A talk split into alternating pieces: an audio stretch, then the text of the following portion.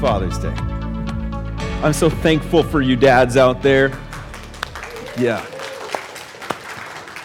And those of you who are online, uh, you guys exemplify, you point people to our great God as you sacrificially love your children. You show them a little bit, a little tiny bit of what our God's goodness is like. Thank you. We do it imperfectly, don't we? And we thank God for His grace, but what a privilege we have to represent our great God. Amen?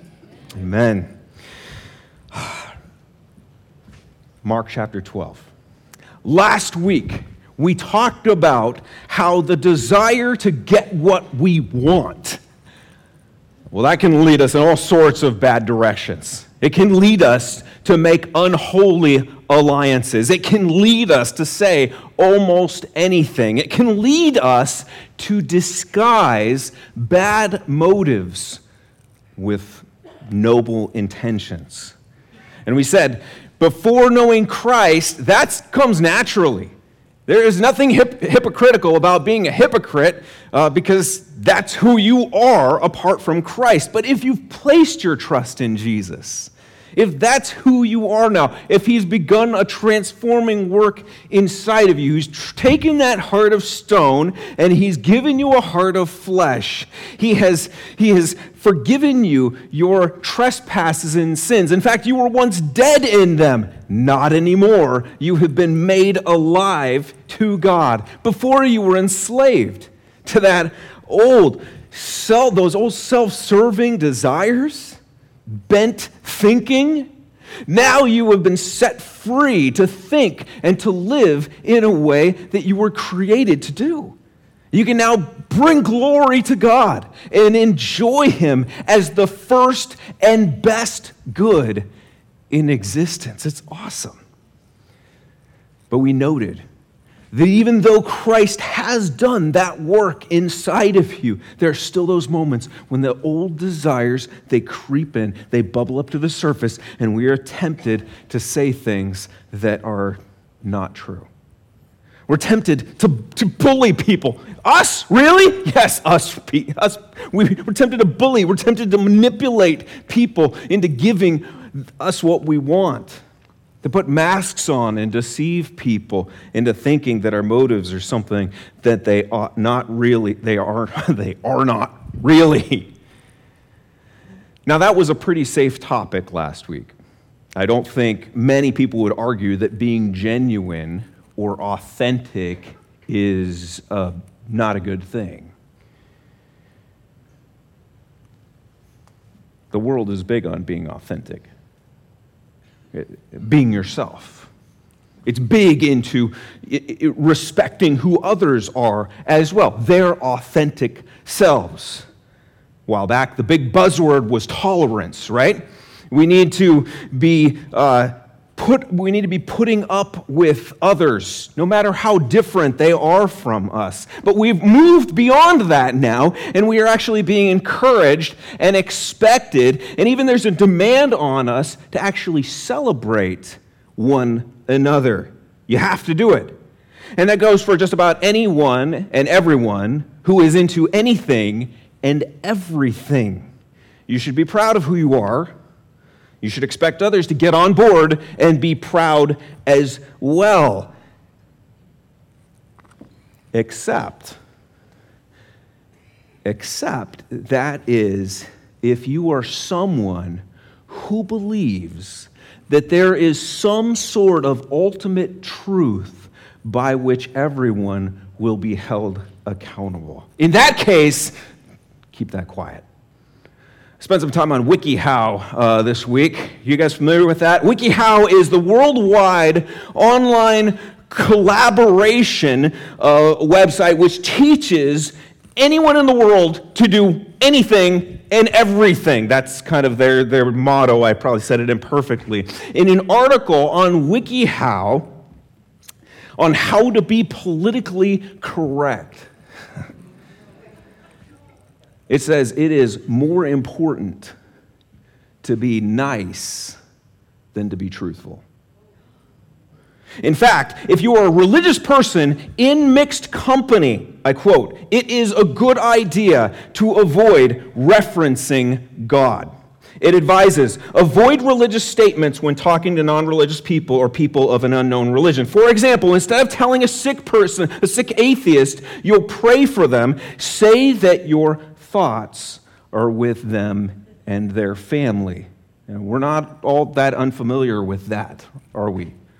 The message of our day is becoming clearer and clearer that it is okay to express yourself, to be true to yourself, and even expect others and demand that others respect who you are, as long as that has, doesn't have anything to do with belief in God. How important is it for people to feel comfortable? around you. Should Christians keep quiet about who they are and what they believe for the sake of being nice? Or could it be that there are actually some things that are of such monumental importance that failing to speak about them boldly and confidently and even authoritatively would actually be one of the cruelest, unloving things that you could do. Mark chapter 12, 18 to 27. Jesus, once again confronted by the religious leaders in Jerusalem. The first time, if you'll remember, it was the chief priests, it was the scribes, it was the elders, and they came to him and they questioned his authority. And then, there, after that, there was the strange combination of Pharisees and Herodians, two groups that were normally opposed to one another. They come together and they try to trip Jesus up politically. Now, here, another group steps up to take their turn. It's kind of like a bunch of candy crazed kids at a birthday party stepping up for their turn to take a whack at that pinata. That's what's going on here. Would you look with me at Mark chapter 12, verse 18, and we'll stand together as we read from God's countercultural, uncomfortable, authoritative word. Mark chapter 12, beginning in verse 18. And Sadducees came to him. And Sadducees came to him who say that there is no resurrection, and they asked him a question, saying, Teacher, Moses wrote for us that if a man's brother dies and leaves a wife but leaves no child, the man must take the widow and raise up offspring for his brother. There were seven brothers. The first took a wife, and when he died, left no offspring. The second took her and died, leaving no offspring. And the third likewise. And the seven left no offspring. Last of all, the woman also died. In the resurrection, when they rise again, whose wife will she be? For the seven had her as wife. Jesus said to them, Is this not the reason you are wrong? Because you know neither the scriptures nor the power of God? For when they rise from the dead, they neither marry nor are given in marriage, but are like the angels in heaven.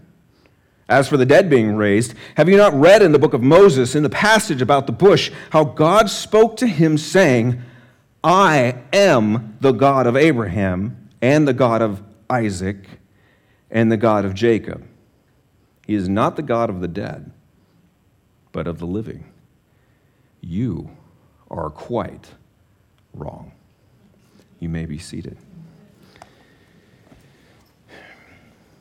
At this point, things must have been getting pretty frustrating for the religious elites in Jerusalem. They had tried time and time again to stump Jesus, to poke and prod, that they might identify some weak spot that would expose this religious upstart.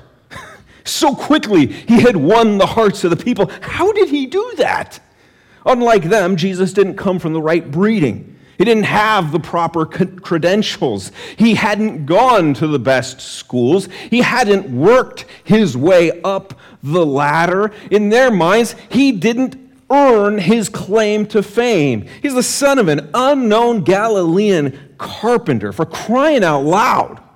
And yet there he goes, walking from town to town. And every time he does something, every time he says something, the reaction is always the same. People are amazed. Why aren't they amazed at what we say?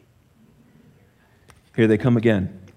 Round three. This time it's a group that has not been on our radar. It's the Sadducees. Verse 18. The Sadducees came to him. Now, of course, because of all of our extensive Bible knowledge, and because all of us grew up going to Sunday school, and all of us remember everything, anything and everything we've ever learned in our lives, there's no need to get wrapped up in who these Sadducees are, right? Actually, if by chance you're in the room or you're listening online and you don't have the foggiest as to who the Sadducees are, I don't think you're alone because there's some confusion on this group. There were four main groups, major sects in, uh, in Israel first century Israel. They were, first of all, the Pharisees. We're somewhat familiar with the Pharisees by now. Those who were passionate about following the letter of the religious law. So much so were they passionate about this that they followed their own extensive teachings, their commentaries, and their oral traditions that put hedges around this law. We, we respect the law so much, we're going to go above and beyond to make sure that we don't even come close to breaking this law, the Pharisees. Second group was the Essenes group of religious people. They've organized themselves in a way so that all of their property, all of their possessions were held in common.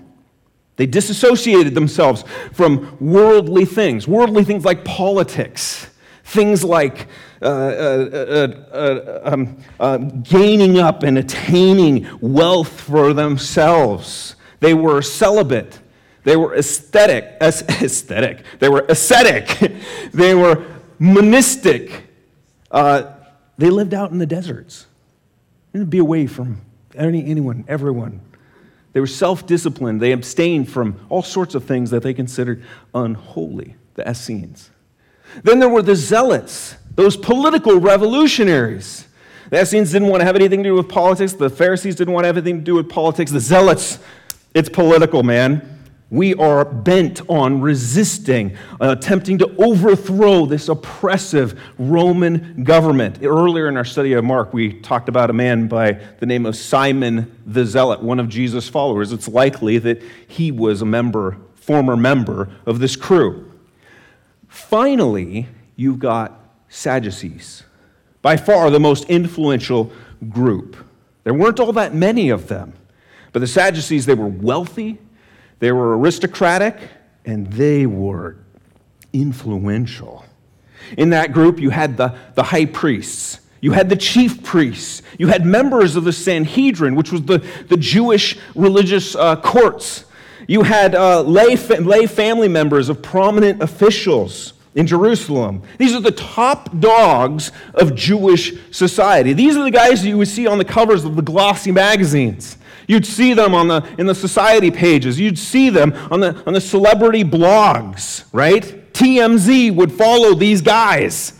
Unlike the Pharisees, the Sadducees, they sought, they sought to make alliances with Rome. They wanted to make alliances with them. Why? Because alliances with Roman officials, well, that was going to boost, that's going to maximize our power. It's going to maximize our position and our control and our wealth. Yeah, we'll partner with them. In that way, they were seen as, as liberals. People hated them for that. And they hated the Sadducees, so willing to cooperate with these Roman oppressors. They were known for their status, for their arrogance, their harsh execution of justice. Liberal. At the same time, they were rigid. very rigid when it came to their devotion to fundamental Jewish doctrine and scriptures. And so, when they looked at the Pharisees, they rejected all of this extra stuff that the Pharisees held. We reject that. The oral tradition, come on, get rid of that. We don't need that. In fact, they were, as far as they were concerned, there were only five books of the Bible that are really, truly authoritative. In fact, of all the Jewish scriptures that are here in the Old Testament, everything has to submit under these five books known as the Pentateuch, the Torah. That is what it is about. We are devoted to Torah, the five books written by Moses Genesis, Exodus, Leviticus, Numbers, Deuteronomy.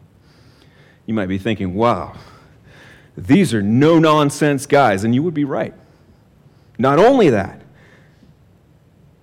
they also didn't hold any of this far fetched stuff. Angels? Yeah, right. Afterlife? No, no, no. Resurrection? I don't think so. In fact, that was one of their, their hot topics. When you're dead, you're dead. That's it. It's game over. And so, in that sense, they were annihilationists. There's, there's nothing after you die. They bury you, your body decomposes, and, and you're gone. No thinking, no feeling, no doing. You are gone. So, in a way, they were a lot like people in our day. People that say, well, there's no tomorrow, so live like there's no tomorrow. Carpe diem. It's now or never. Don't worry about any punishment that might be coming later. There's no punishment coming. Don't worry about any reward that might be coming later. There's no reward. Live for today. You know what? If you feel like it, try to make the world a better place for the next generation, maybe your kids, if that matters to you, but live your best life now. They didn't like the Pharisees. But there was one thing they had in common with the Pharisees, and that was that they hated Jesus. They hated him. Last week we saw how the, the Pharisees tried to make they tried to make Jesus look like an enemy of Rome. Here in Mark 12, 18, the Sadducees try to make Jesus look like a laughing stock to his followers. How are they going to do it? Well, they were going to try to back Jesus into an intellectual corner where we'd have no choice but to admit the stupidity of his belief in the resurrection. And the basic idea was this if what Moses taught in Deuteronomy 25 is God's truth, then no rational brain can possibly believe that there is, that there is any type of afterlife in heaven because the two just don't work. They don't go together. So, what happens in Deuteronomy 25? Look at verse 5 up on the screens. If brothers dwell together, and one of them dies and has no son, the wife of the dead man shall not be married outside the family to a stranger. Her husband's brother shall go into her and take her as his wife and perform the duty of a husband's brother to her. And the first son whom she bears shall succeed to the name of his dead brother, that his name may not be blotted out of Israel. So this is the law concerning levirate marriage. And everyone goes, yes, exactly. We're very familiar with that. No. Levir in Latin means brother in law. Basic idea is that for the sake of the preservation of the family name or the family inheritance, that an unmarried brother of a man that dies has the responsibility to marry and give a son to his sister in law. Now, we don't practice that today. I'm not encouraging that we practice that today. But this is what was going on back then, and it was a very big deal. This is what goes on in the book of Ruth. If you haven't read that recently, go back and read that. That is a epic book. It is, it is fantastic beautiful. From that book, we actually see that if there was no surviving um, unmarried brother to marry that widow, then the, close, the next closest eligible relative was actually expected to step up to the plate. That's the background. So they remind Jesus of that law, and then they present to him a hypothetical. Okay, Jesus, are you ready? So, seven brothers. First one gets married. Shortly after, he dies. No son. Next brother steps up, marries her. He dies. No son. Third, same way. And we go down the list. Seven brothers, no children for this poor woman. Can you believe it? Guess what? She ends up dying too. Okay. I know this is crazy, Jesus, but we're a little stumped on this. We need some help here. If there is a resurrection, then all of these brothers and the one woman, they're going to be in heaven together. And what's going to be happening, Jesus? They're going to be bumping into each other. They're going to be arguing with each other. I married her first. No, well, I married her second. Well, we were all married to her. And it's just chaos, Jesus. Don't you see? This doesn't make any sense here. Absolute chaos. They thought they were so smart. They thought that this was the point where they finally stumped Jesus. They'd make him look like an imbecile in front of all his fans. People would watch him. He's going to stutter. He's going to stumble over his words, trying to explain something that just can't make sense. No way. These people tried to disgrace Jesus by examining him intellectually. We see great minds try to do this all the time great minds, right? Especially around the Christian holidays, around Christmas time, around Easter. You see it on the magazine covers out there, maybe Time magazine, some other influential magazine out there. And they finally un- un- unveiled the true Jesus, or they finally debunked the Bible or the resurrection. We've seen the documentaries we've, where they attempt to show how following Jesus, that's a task for the dimwits. It's a task for the uninformed, the gullible, the ignorant. Let me ask you something. How would you have responded to the Sadducees' question? What would your first urge have been? I think that if you're anything like what our world wants to train you to be, your first thought would be, how can I change the subject here? this is a little uncomfortable. There's landmines all over the place. What am I going to do? If it's not that, I think you'd probably be thinking, how can I phrase this in a way that's not going to hurt anyone's feelings? It's not going to ruffle any feathers. It's not going to lead anyone to think I'm some narrow minded bigot. How can I convince them that I still got my wits about me, that I haven't checked my intellect at the door, that I, and how do I prove that I'm an educated person and that I'm a reasonable, caring member of society? How do I do it? That, that's what they want you to be thinking. That's the way they want you to think. That's what's best for everyone. That's how we keep our peace and make everyone happy in 2021. It's the politically correct way.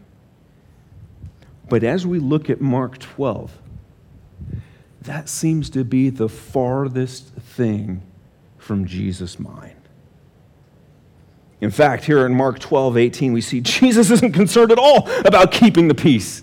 He isn't concerned at all about keeping up appearances with these elites. Instead, when it comes to issues of critical importance, he makes it clear that truth must rule the day. What is at stake? And how does Jesus respond? A lot was at stake. There are two main issues here that I believe that are wrapped up in the Sadducees' question. And neither of them are really about marriage. The first one has to do with the reality of the resurrection, and the second one has to do with the authority of the Bible. The resurrection. We may not talk about it all that much. I think we should probably talk about it more. Because the resurrection is not a minor issue. It isn't something you can just take or leave when it comes to the Christian faith. Everything hinges on this thing. It's of supreme importance. If you don't believe in the resurrection, then there's no life after death.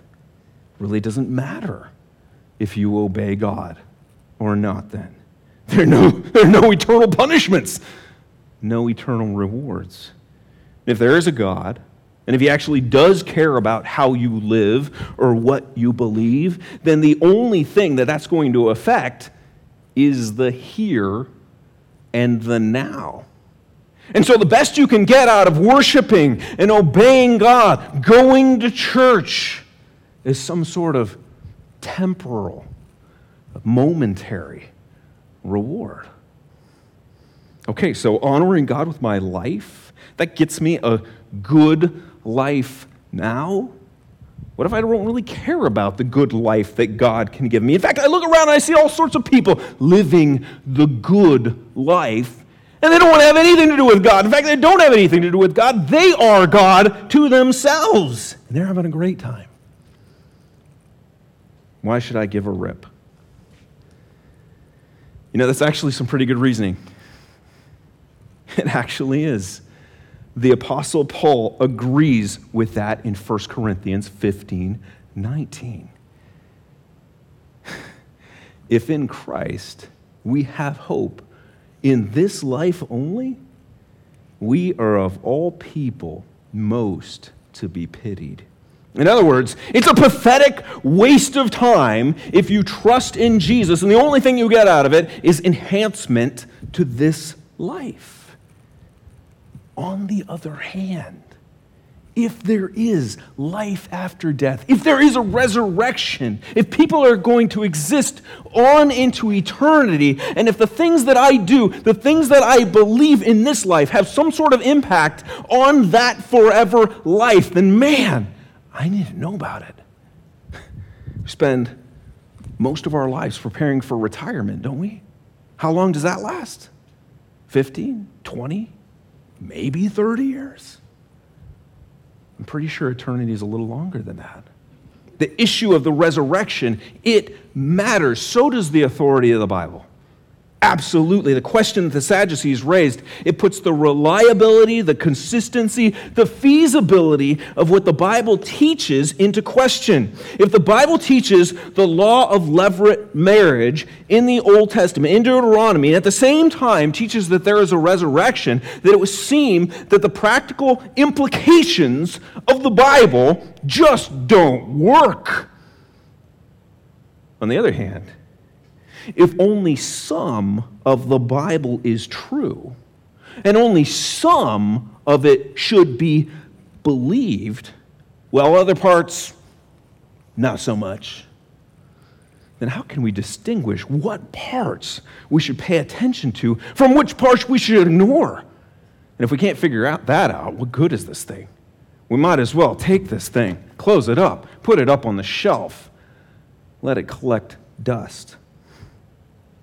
In fact, why don't we call this whole church thing off? Let's all get up out of our seats, head out to our cars, and we're going to find if we can uh, get into the restaurants before the church crowds get there. You know what I mean? Let's go do it. Oh, the authority of the Bible matters. So, what's Jesus going to do? How's he going to respond?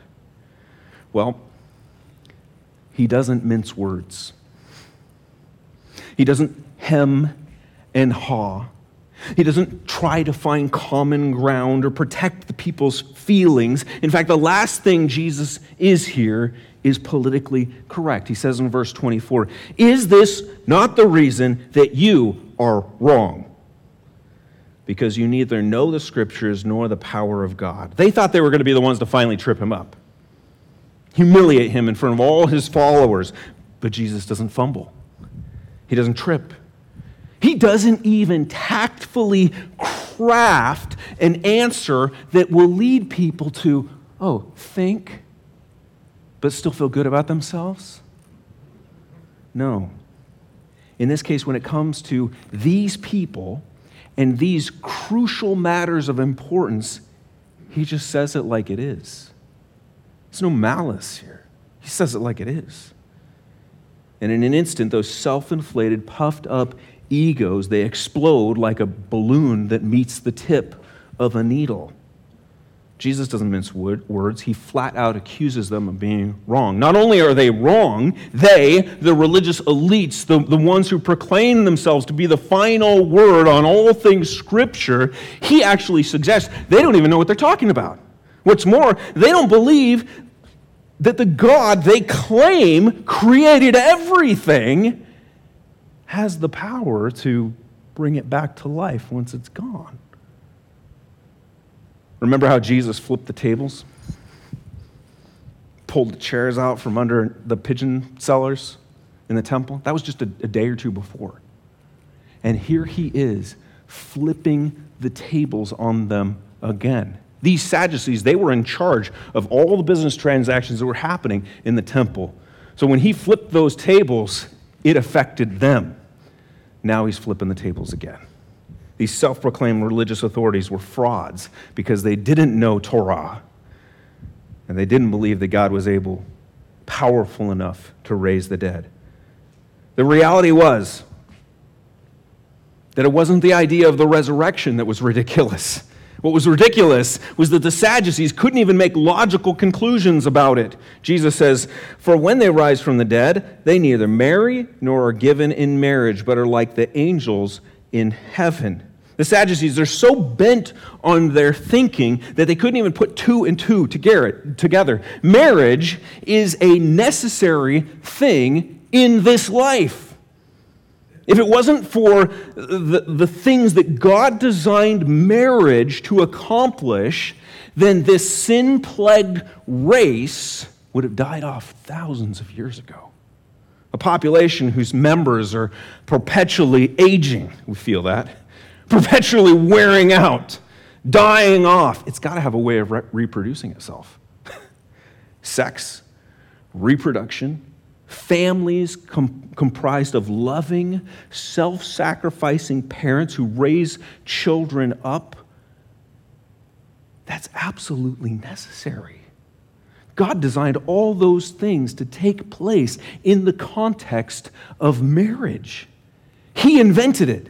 He owns the rights to it. It's marriage. Now, our society has taken it upon itself to redefine marriage. But in doing so, they think that they've made it something more, something bigger, something better. Marriage was just this tiny little thing. Now look what it is. Oh, it's this awesome thing. They think they've made it more, they've made it less. So much less. It's like taking a beautiful musical instrument maybe, maybe a Stradivarius, and one person plays that thing. They say, no, no, no, no, no, that's not right. Let's put it up on the wall and leave it there. Now everyone can enjoy it. We've made it less. Our world has taken marriage, they've redefined it, they've made it less than what God masterfully designed it to be, and they've done so to their own detriment because they now have an institution that doesn't serve to remedy a dying population, nor does it produce stable, humble, confident, capable, hardworking, upright individuals. Dismantle marriage, dismantle family, dismantle the way that God has uniquely designed women and men, and you've got a recipe for decline and disaster marriage, the way God designed it, is absolutely necessary in this present life. But what the Sadducees failed to consider was in heaven, the place where there is no more sin, no longer a factor, no longer affects anything, where sickness, entropy, and death are no more well, marriage is no longer necessary. Think about it. The population is now stable. Every member of heaven is eternal. And there's no more need for moms and dads to model Christ likeness, to teach children who God is, to lead them to honor Him with their lives, because God's right there. They're in His presence 24 7. Why look at mom and dad when they've got Him? What's more, husbands and wives don't need that special union that provides companionship, that combines, com, uh, it, it, it provides help and love and even that friction that we experience, some of us experience in marriage, right? The friction that's there between husbands and wives that, that, that gives us opportunities to be self sacrificial and, and figure out what Christ likeness actually means. Marriage is actually making us holy. We don't even need that anymore. That's because in heaven, men and women all experience perfect, holy relationship with God and each other.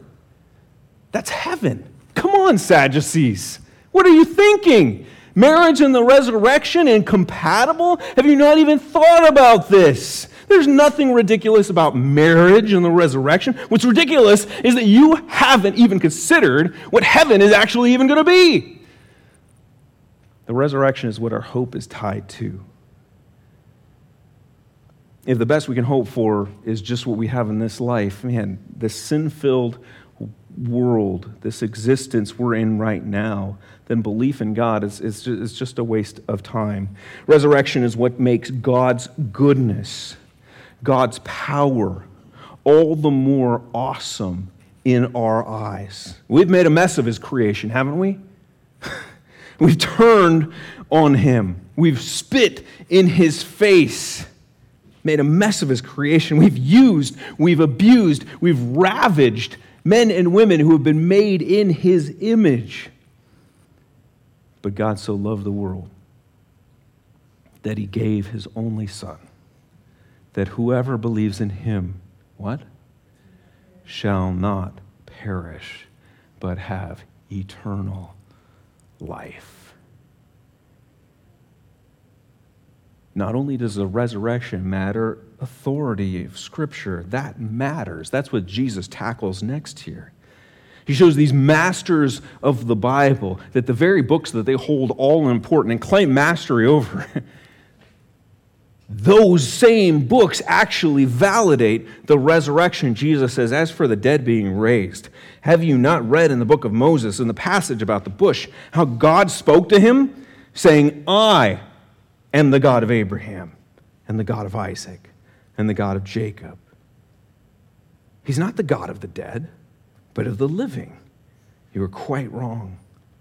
Of course, Jesus' point is that if Exodus 3 6, if in Exodus 3 6, God says these things to Moses, that God is currently, God is presently, in the present tense, the God of Abraham, Isaac, and Jacob, and all those guys who were long gone, they must still exist. They must still be alive in some way. And if they are alive, even though they've been dead for a long time, there must be a resurrection. You've claimed that the Torah doesn't say anything about resurrection. Look, it's right here in black and white.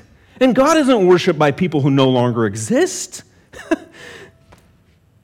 So he can't say that he is presently the God of men and women, in this case, men who are no more. He doesn't say, I was their God. He says to Moses, I am their God. And he concludes, You are quite wrong. The problem isn't the resurrection. The problem isn't the Bible is inconsistent. The problem's you. They try to trip him up intellectually. You know what Jesus does? Alistair Begg points this out. As Jesus always does, he turns the tables and starts examining them spiritually. That's where the problem was. This is bold what he says here. You are wrong. Don't say those words anymore. Someone might say, that doesn't sound very nice. That doesn't sound very loving. That, that sounds downright offensive. I can see that. I could absolutely see that. Our society is coming to the place where it believes that the only way to really love someone is to avoid at all costs speaking those truthful things that may offend. Clearly, Jesus doesn't believe that. And someone might say, wait a second here. Isn't Jesus supposed to be loving? I think I heard that somewhere. How could he do something like this?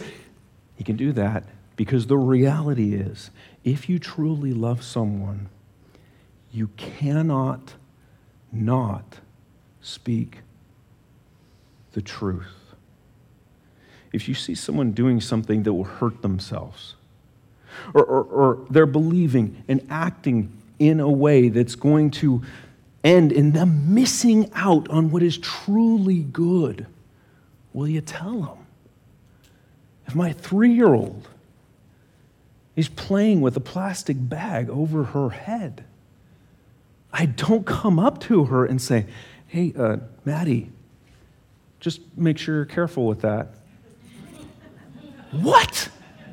Are you kidding me? Nor do I say, you know, just, you know, um, okay, make sure you put that back when you're done. No, that's crazy talk. That's crazy talk. What I don't want to upset her. She's having, look, she's having so much fun. She's pretending she's underwater and can't breathe. No. That's where I use my grown up voice. In the volume, I crank it up to as loud as it can go. And I say, take it off. And never, ever think about doing that again. Why? Because I hate her. I want to take her fun away. because I love her. I love her. And I know that she, is, she has put herself in grave, grave danger. In this case, the Sadducees were leading people to believe the wrong thing, not just about anything. This was not a small matter. This was of ultimate, eternal importance. What's more important than the resurrection? Nothing. What's more depressing than believing that this life is all that there is? Turn on the news each and every day and you see that there's been some more senseless violence, more ridiculous decisions made by this person or that person, more mothers dumping their babies in trash cans. You wake up each day and you find your life filled with new problems. The cars, the dashboard in the car, it looks like Christmas. And every single warning light is up there, and you're going, What? The plumbing now is backing up. The money is running out. You've got a pain somewhere you didn't even know you had. Then one day you come to the conclusion that not only are your problems out there, but you stare in the mirror and you realize your biggest problem is staring right back at you. And there's no escape. My friends, you and I need, absolutely, desperately need resurrection need it. We need deliverance. Like Paul says in Romans 7 Who will deliver me from this body of death? Thanks be to God. The most cruel, hateful thing you can do to someone is to lead them to believe what is not true. Jesus said, The truth will set you free. God's truth is what is good. As we, as a leadership team, have been looking at our church, and we look outside and we see all the things that churches are capitul- capitulating to all over the place. And we're having to, to, to decide should we say something about this? Should we make a hard and fast statement about this issue or about that issue? I keep bumping up to the, against the reality that if this is God's truth and what His Word says about this, and that is, we, there's no question about it, then why should we be ashamed of this? This is what is good. And everyone who tries to change that and twist it into something else, they're missing out. What's worse, maybe headed off a cliff.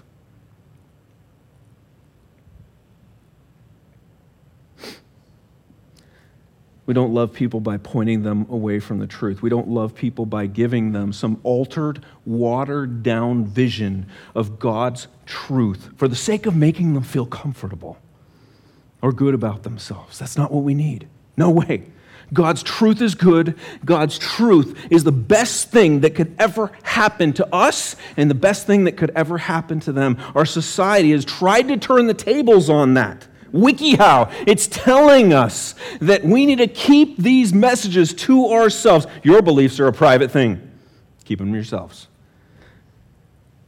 Yeah, we'll see how you feel about that when your eyes are finally open to the truth and it's too late to do anything about it. Let's see what that does for our society as families fall apart, as children fall victim to confusion. Come to the point where they're realizing at younger and younger ages, the only thing that I can do is take my own life.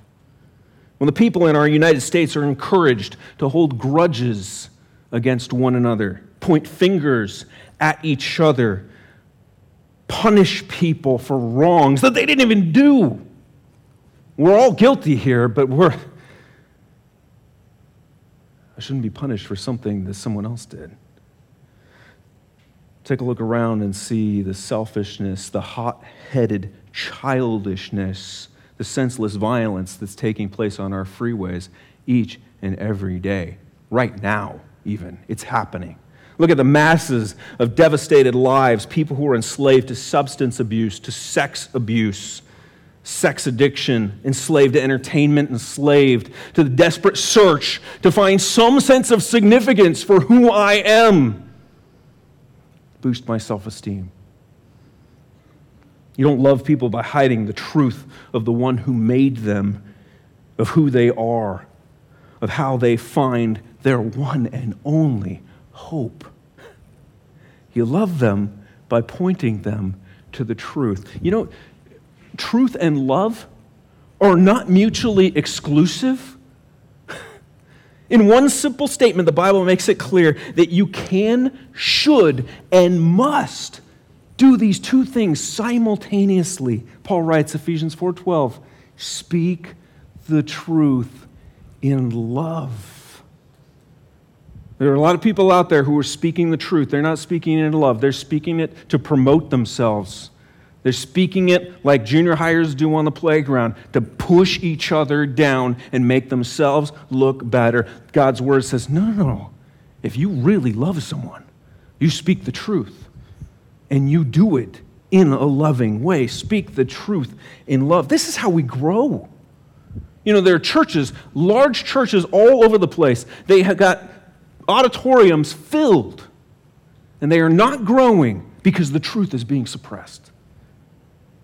A church where you've got people coming together, and this is one of the reasons that we are moving in a direction towards this new community group model where we want to pull people together and they can do life together and they can look each other in the eye and say truthful things to one another. Why? So that we can all get irritated, hot, and bothered and then disband. No, so that we can all grow together in the truth and look more and more like Jesus Christ.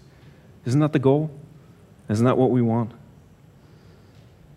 Our world pushes harder and harder in the wrong direction. And that is the time where we need to stand up and say, I'm not ashamed of the gospel of Christ.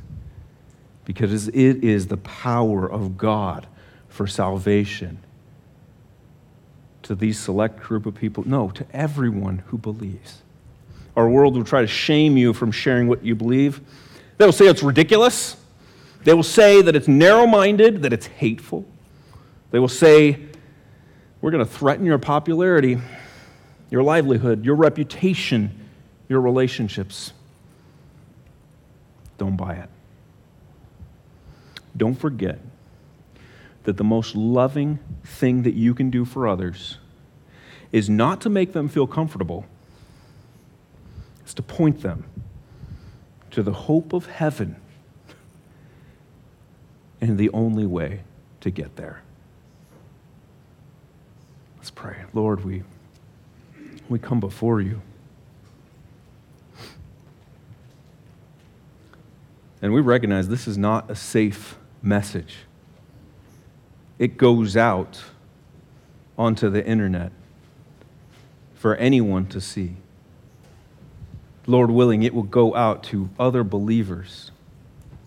And they will begin lovingly speaking what is true and not being ashamed and not being afraid because their trust is in you and their hope is in you. And they know with confidence that there is a resurrection, that your word is authoritative and your word can be taken to the bank. Lord, we look at things like Foxe's Book of Martyrs and we see people who have gone before us. We look at the book of Acts and we see people who were martyred for their faith. They were persecuted because you were persecuted and they followed you. Lord, we just want to be faithful to your call. This is not about an ego trip. This is not about us being right and others being wrong. Lord, we, we come to your word and we admit that we are wrong. We place ourselves under it. And that's why we come together on Sunday mornings and we just sing our hearts out to you, praising and thanking you. Praying, Lord, help us to love, to know, to honor you, obey you more. Lord, you called us to make disciples. You called us to go. May we be faithful. May we be loving. May we speak the truth as it has been spoken to us and has transformed everything for us. We love you. Pray these things in Christ's holy name. Amen.